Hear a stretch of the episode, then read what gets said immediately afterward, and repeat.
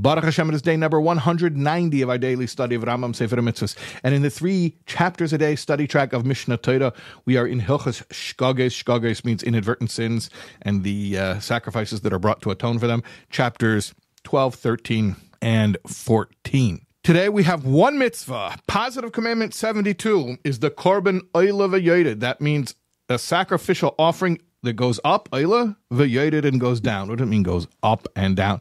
Uh, sliding scale. It's a sliding scale offering or an adjustable offering. Um, it depends on the transgressor's financial ability, meaning what sacrifice the person brings is going to depend on what he can afford. Okay, and that only applies to specific transgressions. In fact, a very limited number of transgressions. Four specific transgressions would incur the Korban oil as an atonement. And they are somebody who contracted ritual impurity and accidentally entered the Beis Hamikdash. Again, remember, all of this stuff where you bring uh, a korban to atone for a transgression is when the transgression was accidental. If it was on purpose, korban cannot atone. But somebody who contracted impurity and then accidentally went into the Beis Hamikdash, into the temple, so that would be atoned for with the korban oilavayodid, the sliding scale sin offering.